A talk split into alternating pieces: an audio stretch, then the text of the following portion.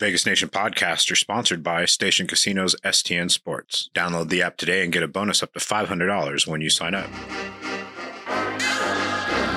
Sports, entertainment, little to no culture. It's time for Unsportsmanlike Conduct with Ed Graney and Adam Hill. Hey, welcome into Unsportsmanlike Conduct of the Vegas Nation, sponsored by Station Casinos STN Sports and presented by the Las Vegas Review Journal and Blue Wire. We're your hosts, Ed Graney and Adam Hill, and we're here each week to give you our thoughts on Las Vegas Raiders before entering the world of news and topics we find interesting.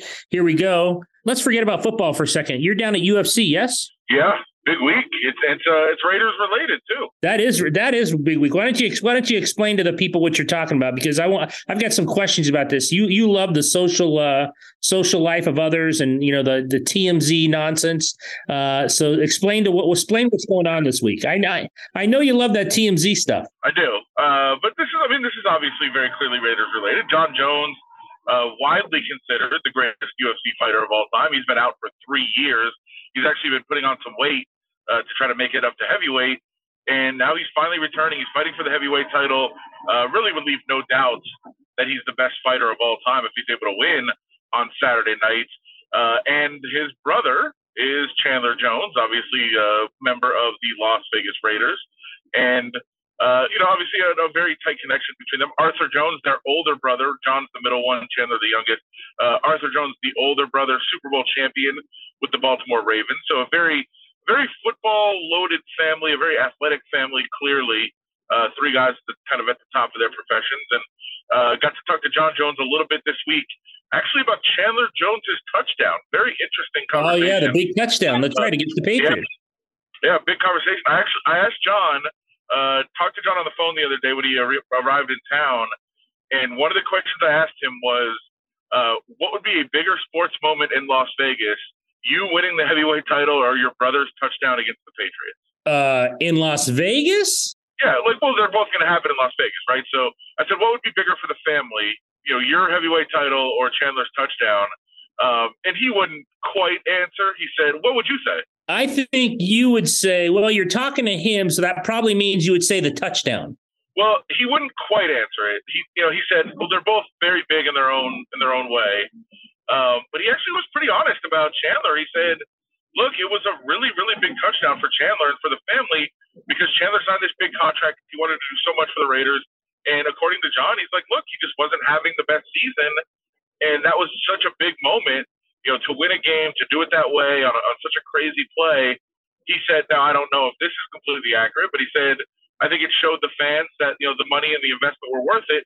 Uh, I don't know if that's true, but I, I do think it was interesting that he kind of acknowledged, like, hey, for for Chandler, it was a really big moment. And then he also said something that you know we didn't really think too much about. That not long after that, Chandler got hurt and missed the rest of the season. And Jon said it was really, really frustrating because he thought, hey, the touchdown was going to really jumpstart some things for Chandler late in the season, and he wasn't able to finish. So uh, that was very disappointing for him. But I thought it was interesting that he was open about that. All right, let's flip the script then. If he is able to win his heavyweight, and like you said last night, cement his legacy, not that I don't know how much it needs to be cemented, he's considered probably the best fighter ever. What what in UFC, for people out there who don't know a lot about mixed martial arts or UFC, how difficult did this to do this? You know, what does it mean? We know about boxers going up and down in weight, but in UFC and mixed martial arts, is it that common? And at this level, how impressive would it be if he did this? Yeah, it's. I mean, it, it's happened a couple more times. You know, Conor McGregor kind of set the tone for moving around in weights. But if you think about it, you know, Conor McGregor went from you know he won the 145 title, 145 pounds, and he moved up and won the 155 pound title. Like that's a pretty big move. But you know, let, let's face it, it's not that drastic. And he was able to kind of do it against, um, you know, a guy that he overwhelmed when he won the title and, and Eddie Alvarez when he got the 155. But um, to go from light heavyweight, which is 205 pound limit, to heavyweight, which is 265. Like that's a pretty drastic move, and that doesn't mean you have to be uh, 265 pounds. We're going to see what Jon actually weighs in at uh, on Friday. This is uh, Thursday. We're taping this. But that's a big move. That's a 60 pound difference. You're fighting much bigger guys. And, you know, Jon said when he vacated the title back in 2020, uh, vacated the 205 pound belt, he said, I'm going to take a few months. I'm going to put some weight on and I'll go to heavyweight. But when he started training, he realized, you know what? I'm not ready to make that jump. Like, it's, I can put on the weight easily. You know, he walked around at like 225, 230. like I can put the weight on, but it's not legitimate weight. It's not, you know, it's not supported by my frame. I've got to actually add to my mm-hmm. frame. So, you know, he stepped away for the three years to actually build that frame up. So to go from, you know, fighting guys that are, have to weigh in at 205 to fighting guys weigh in at 265, that's a big jump. Pretty impressive move. And, and I think it would, you know, he said the reason he's doing it is because he wants to leave, you know, even if people say he's the best ever, he wants to leave no doubt. Like he doesn't want a conversation to be had. He mentioned you know, when you talk about Jordan and LeBron, it's oh well, Jordan has these many rings, and LeBron is Sarah, and LeBron's bigger, and like all these other things. Like there's all these points of discussion. Jon said it's kind of important to him that there's no points of discussion. That it's just yeah, Jon Jones is the best ever. That's clear, and I think pretty certainly he can ice that uh, if he's able to win this fight. That's my question. Uh, you're our expert on it. If he wins the fight, is there any question? No. And, look, I, I told him uh, when I talked to him on the phone when I was uh, when I was talking about this when he said I want to leave no doubt uh, I said to him, Jon, who has doubts? I don't. I mean, I don't know who who out there does. So like, who are these people that are pushing back that you're the best ever? And to be fair, like there's people that say he shouldn't be because he has tested positive, and you know uh, there was a lot of kind of loopholes in the in the rules of the testing, and certainly he tested positive for cocaine one fight. He's had the suspensions, had the legal issues, uh, but in terms of being inside the cage, it's very tough to argue anybody else. But when I said who's debating this, um, he kind of laughed and he said, "You know what? You're right. Everybody seems to agree. I might as well just pull out of this fight now." Uh, but obviously he's joking. He's joking, but it, it's tough to. It, I mean, you know, you look back at eras. George St. Pierre had a great run. Um, Anderson Silva was great for a long time, but Jon Jones, when he when he was the light heavyweight champion forever, it was the elite division. He fought nothing but former champions and crushed them. Uh, now, you know, he then he takes on Daniel Cormier, who came down from heavyweight. Like he's gone through the gamut. There's there's nobody with a more impressive resume. And for those that uh, uh his record and say, oh, he's 26 and one. The one loss, it was very fluky. Uh, he was dominating a guy in 2009 early in his career. He landed about 27 straight elbows, and one of them happened to be illegal, and he got disqualified. That was his one loss in his fighting career. So uh, not many blemishes in terms of in the cage for Jon Jones. And uh, it would be interesting to see Chandler Jones because I know what you're referring to is that Chandler Jones will be at the fight on Saturday, uh, despite his close friend and teammate Maxx Crosby also getting married on Saturday. Uh, what we understand, and I won't give away where the wedding is. I don't want a bunch of people hanging out outside, but uh, Chandler will attend the wedding early uh, and then get out of there, get over to the fight, and attend the fight as well. Maxx Crosby who apparently has been in a little bit of a battle in terms of are they going to watch the fight at the reception. Uh, he told us yesterday that he won that argument and that they will be streaming the fight at the reception. He is a massive Jon Jones fan. So uh, just so happened this fight got booked after the wedding. I got booked. Uh, the wedding will be the the ceremony will be over and it'll be you know maybe four hours into the reception when the fight starts. So looks like they're going to try to stream it from the reception. All right. Uh, my TMZ comment also had to do with all these weddings on the weekend because you love this kind of stuff. Uh, we also know uh, Darren Waller and Kelsey Plum reportedly are ready to tie the knot tomorrow. Was this bad timing, or do you think the other couple, the star couple here that we're talking about, they've been kind of, you know, they've been behind the scenes more than Maxx and his girlfriend and having the baby and stuff. Everyone knew they were together, but it wasn't like I think they put it in put it out there much. They were seen at Aces games and all that. So do you think there's a situation where maybe that those nuptials are a little more on the quiet side uh, in, in, terms of you know the big fanfare of a wedding? Yeah, pretty much everybody I've talked to in terms of the Raiders are going to the Crosby wedding. I think the the other wedding is a very small affair, and I mean you mentioned it. We all knew that they were together for a while, but it wasn't public. And I know when the you know when the new when we broke the news uh, Wednesday uh, that this wedding was happening on Saturday, uh, there was a, a lot of surprised people that they were even together.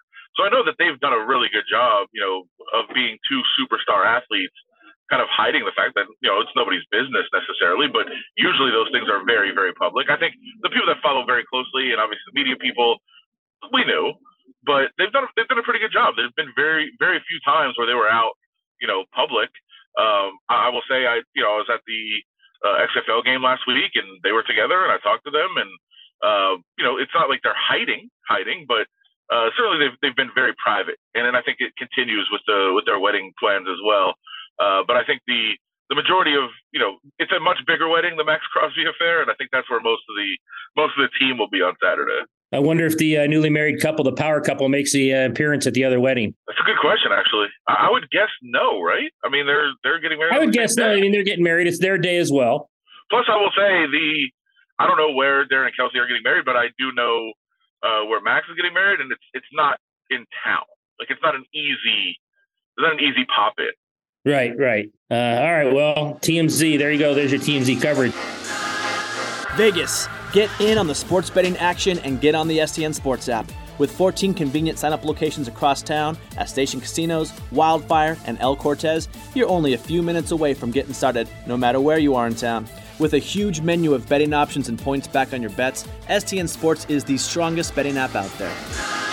Along with the Raiders, uh, you came out with your first mock draft this week. I want to go over some of this stuff here. Um, in your first mock draft, you do it weekly now for the Review Journal through the draft, or bi-weekly until you really get into, you know, down to April and the whole whole uh, whole draft situation. Um, let's start off with your pick at seven in Anthony Richardson, the quarterback of Florida.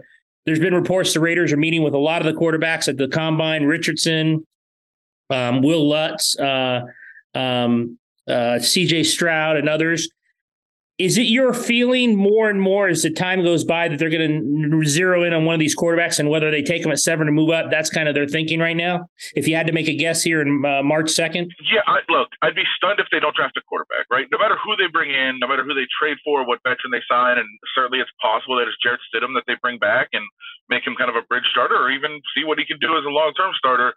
He's possible. There are other possibilities, you know, Garoppolo out there still the Mac Jones rumors, you know, the the the Aaron Rodgers trade possibilities, which I think are dwindling a little bit. But um, there's all these opportunities or all these options out there for who the quarterback will be. But I do think they will bring in a veteran, whether it's through a trade or free agency, most likely free agency, uh, into the mix to probably be the day one starter, and then they'll draft somebody. And whether that's in the first round or later on, I think that's the question. Do they move up? I don't know. It's going to depend on who they identify uh, as their potential guy in this draft. Now, I went with Richardson in this mock. I'm sure that'll change uh, going forward, just as you know different information comes out. But um, what what I like about Anthony Richardson, or what, what I think the Raiders like about him too, if you're going to take a quarterback in the first round, uh, why not swing for the fences, right? I mean, that's if you're making a first round pick. There's some guys that are safe. There's some guys that are you know more high risk, high reward, and he's more high risk, high reward for sure. But isn't that the kind of guy you kind of want to take in the first round? A guy whose ceiling is absolutely unlimited. You know, I've talked about this several times, but uh, there are the Josh Allen comparisons out there. I think Josh Allen has kind of ruined quarterback evaluation because you can look at a guy who's, you know, whose mechanics and whose you know accuracy and things like that are just like almost unfixable and almost you know awful, and say, well, he projects out that if he, fix, he figures it out, he'll be good. And you have that easy example of Josh Allen to say, look, he was bad in high school, he was bad in college, he was bad his first year in the NFL, and he somehow harnessed all those tools. I think you know largely credited to Brian Daboll, who's now the coach of the Giants, but they were able to harness those tools and make him into something. And Anthony Richardson has all those. Unbelievably strong arm, uh, good touch when he needs to, uh, can just rip the ball anywhere on the field, and unquestionably by far the best runner among the quarterbacks in this draft. Like he's got it all to be that top level guy. Now, will he ever put it together? I don't know because you look at his tape, there are more throws that you say, "What is that guy doing?" than there are, "Oh my God, that guy's amazing." But the ones that are amazing are really, really, really amazing. And so I think you look at that and say, if we, if we as a coaching staff can harness that and make him do those more, uh, then all of a sudden you've got an elite, elite level quarterback. And I think that's something you're hoping for. But you know, a guy like Bryce Young is safer uh, to me, like he's going to be good. I don't know that he's ever going to be elite, elite, but I think he's going to be really good. So that's safer. Uh, but you also have, you know, you look back, like Derek Carr was that. He was really good. He just wasn't elite. And like, do you want to swing for that elite possibility in the first round? So that's what I, that's why I went with Anthony Richardson in this spot uh, for the Raiders. I don't know that that's going to be the case. I do know that, you know, they have certain things that they want in a quarterback. I think Anthony Richardson fits it a little bit. Uh, but you know, they still kind of believe in more traditional, you know, can stand in the pocket and fire the ball downfield, but they understand you have to be able to make plays with your legs as well. But I do think, in fact, I know that there's guys later in the draft that are quarterbacks that they really like. And I wouldn't be surprised if they wait and try to take them later in the draft. But, you know, it is it is a tough proposition, right? Because let's just say, for example, and I'm just making an example here. Let's say you say, all right, the top four quarterbacks, the guys that are projected in the first round, and we don't know that they're going to go in the first round, but right now you're looking at four guys projected in that first round, being you know Bryce Young, C.J. Stroud, Anthony Richardson, Will Levis. Yeah, so you're looking at those four and saying, all right, we kind of like them. We don't necessarily know that they're going to be at seven, but we actually feel like we can wait till the second, third, even fourth round and pick our guy. Like we have a different guy than those four. We're going to wait. And then you wait and somebody else feels the same way and they grab that guy. Like then all of a sudden your plan is out the window. So you're not allowed to just say right now, hey, we like a quarterback projected in the third round. We're going to pick him in the third round. Like it doesn't work that way. But I do think I do think a guy like Hendon Hooker is a guy they will very very much look at. And I think if you told them right now you could pick him in the third or fourth round, I think they would absolutely take that possibility. The issues with Hendon Hooker, he's old. I think he's your age, Ed. Um, pretty sure. And so he, he's not he's not a young guy. By the time his first contract is over, he's going to be almost 30 uh, in the league. Like that's kind of crazy. And so he also is coming off a pretty bad knee injury. And you combine the age and look, he's not an old man with 25, but he's you know he's older for a prospect. He could have knee issues. He's probably not going to be ready to go full blast over the summer. So there's a lot of drawbacks, but I think the value that you get for waiting and taking him later is massive. And I think that could be a direction they try to look as well. All right, I'll I'll uh, go past your comment there uh, and uh, not mention it. Uh, he said yeah. old like you. Would you exactly. Would you, exactly. Would you, Thank you, Larry. Would you, would you draft a player that was your age? Thank you, Larry. No, and I wouldn't draft one your age either. So no, I wouldn't either. Neither would I. Uh, I just, I also think, and you're talking about bridges when when it comes to you know Stidham or something like that. What's the what's the if he's if he's raw like you said, and you know he, you know sometimes he looks great, sometimes he doesn't. But if you're going to take a kid as high as seventh, wouldn't the and you bring him in to compete. I get that. You bring him in and maybe bring Stidham in. But let's say they're close. Let's say even Stidham's a little ahead of him. What would be the harm in just saying, you know what, we took this kid at seven. We have to find out how good he is. We're just going to play him. Well, a couple of things. One, it depends who you take, right? If it's Bryce Young, if you trade up and take Bryce Young, or even if he somehow falls to seven, then now you're looking at it and uh, you're like, yeah, we that's a that's probably a guy who's more NFL ready, who you could put out there, who you could play, you could trust. Um, I, am talking more if you're going Richardson or say a Hendon Hooker, even a Will Levis. I don't think is ready right now either. Um, you know, CJ Stroud might be closer. That might be more debatable.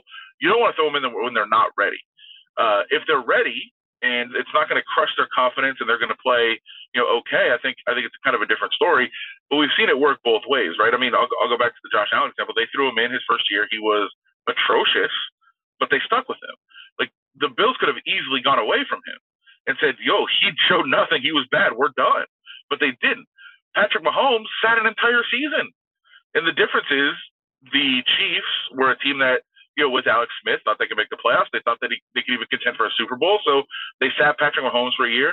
They let him adjust. They let him settle in, and it's worked out really well. So we've seen examples of both working out. I mean, Peyton Manning was awful his first year. His interceptions all over the place. Um, Andrew Luck struggled his first year when they threw him in there. Uh, we've seen guys sit and be successful. We've seen guys play right, right away and be successful. It all depends on organizational philosophy, but I feel like – with Maho- or excuse me, with McDaniels and Ziegler in the Raiders, I I think that there's a chance that they would probably prefer to just take a rookie quarterback and put him in there and let him play. But I don't know if they have that luxury because you're now you're getting a quarterback ready for a new coach because you're probably getting fired if you throw a rookie quarterback in there and you don't win any games. So they do have some pressure that they if they do get a get a rookie quarterback, they've got to win enough games to keep their jobs. They can see that rookie quarterback come to fruition. So that's the battle they're going to have to fight. And uh, I don't know, you know, I don't know that they're able to do exactly what they want, you know, because I know fans out there are thinking like, you know, go win. And their ownership is probably telling them go win, and they're probably saying, "Hey, we'd rather develop somebody and be good in the future." But you also have Davante Adams and Maxx Crosby and guys like that who you know you can't you can't just sit around and waste their prime either. So you're in a really difficult position. I would prefer to, to take the long game and maybe draft a rookie and let him play and work his way into it. But I just don't know that they have that luxury. Finally, I want to get back to uh, your your mock draft here. Chicago Bears, you had Jalen Carter going number one. We know what's happened to him in the last 48 hours. You think the Bears could still um, trade the pick. But with Jalen Carter specifically, um, two misdemeanors, uh, came back to the combine um, to go through the interviews. Uh, I don't think he was testing anyway, but to go through the interviews and now having to answer some other questions that he probably didn't think he'd have to answer. Um, ultimately, though, if this is all the charges that he faces, the two misdemeanors, um, let me ask some. He falls to seven. The quarterbacks are there, or Jalen Carter's there. What would you do if you're the Raiders? It's a really tough question, and you know, uh, look, I would take Jalen Carter over almost everybody in this draft. Jalen Carter is a game changer. He is a difference maker. He makes every single person on your defense better and probably everybody on your team better. He is the best prospect in this draft. There's no question. Um, it becomes a question for teams if you want to deal with it. Do you think you know lessons have been learned? Do you think it was a mistake that is going to live with him that he's going to you know grow from and be motivated by? Like all those things are fine. The Raiders in particular have a very very tough decision, and it it's not you know, it's maybe not fair to bring this up or point it out, but the Raiders have dealt with Henry Ruggs' situation for a couple years now, and it's been hanging over them, and it should. I mean, it was an awful, awful tragedy that happened where a young woman is dead and her dog is dead because of those actions. Could the Raiders, as an organization, bring in a player who you know was involved in a situation like this? I don't know. It's a really tough decision for them to make. From a playing perspective, it's not a tough decision. If Jalen Carter was on the board at number seven and you ignore everything else going on, you are taking Jalen Carter. And if you're not, you probably should be fired. But I just don't know. The Raiders in particular uh, have a very, very unique uh, circumstance with this with this player and with the, this situation, which is really, really going to have to be investigated and vetted and, and, figured out because it's a it's a really tough call. All right, let's go to UFC. We'll go uh, end where we started. Tell me what happens with Jon Jones. I think he wins. I think the blueprint is there. Uh, Ciryl Gane is a really, really good striker. Uh, really, really good on his feet. He's so uh, just so able to throw strikes from so many different angles, so many different positions. But Francis Ngannou, who is not in the same ballpark, neighborhood, planet as Jon Jones as a wrestler, had a bad knee injury when he fought Ciryl Gane and took Gane o- down over and over and over. And if Jon if Jon Jones saw that fight, uh, and I know he did because he's been tweeting about watching it all week long, uh, I think he's going to follow that same blueprint. I don't think he's going to put himself in harm's way to to take shots from Gane. I think he's going to take him down early and often, and I think the will can be taken from Gane. So we will see how Jon Jones looks at heavyweight. If he's moving around well, if he's strong, if he's able to carry his strength up. He never had knockout power, so I don't think he's going to carry any knockout power up to heavyweight. But um, I, I do think uh, if he's able to carry that weight and be strong and be you know quick and still keep his wrestling ability, uh, I believe he will. And I think he'll he'll follow that blueprint and kind of take the will from Ciryl Gane and take him down repeatedly. What will the weights be? Very interested to know. I, I want to find out. This is uh, this is something we're going to see tomorrow. Um, Jon Jones in his videos uh, that he's posting looks like he's incredibly ripped. Um, he looks he just looks like a bigger Jon Jones right now because he's you know, wearing a lot of hoodies and sweatshirts. So I, that's pretty much what I've seen him in this week. So I'm fascinated to see him step on the scale and see where he's at. I would guess, I'm going to guess 245 maybe for Jones, but I, I would I wouldn't be shocked if he was anywhere from you know 230 to 260. Uh, he could be anywhere in there, but uh, let's kind of go in the middle and say 245 and.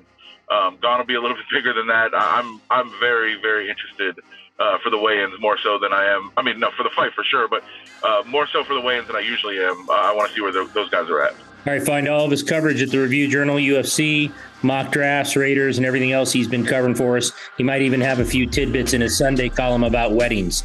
That's going to do it for our latest edition of Unsportsmanlike Conduct of the Vegas Nation, sponsored by Station Casinos STN Sports and presented by the Las Vegas Review Journal and Blue Wire. Remember, there are new episodes of Vegas Nation three times a week. Subscribe to Vegas Nation on Apple Podcasts, Spotify, or any podcasting app.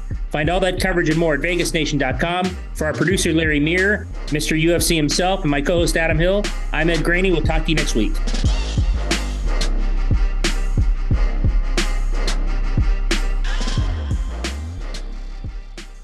Vegas, get in on the sports betting action and get on the STN Sports app. With 14 convenient sign up locations across town at Station Casinos, Wildfire, and El Cortez, you're only a few minutes away from getting started no matter where you are in town. With a huge menu of betting options and points back on your bets, STN Sports is the strongest betting app out there.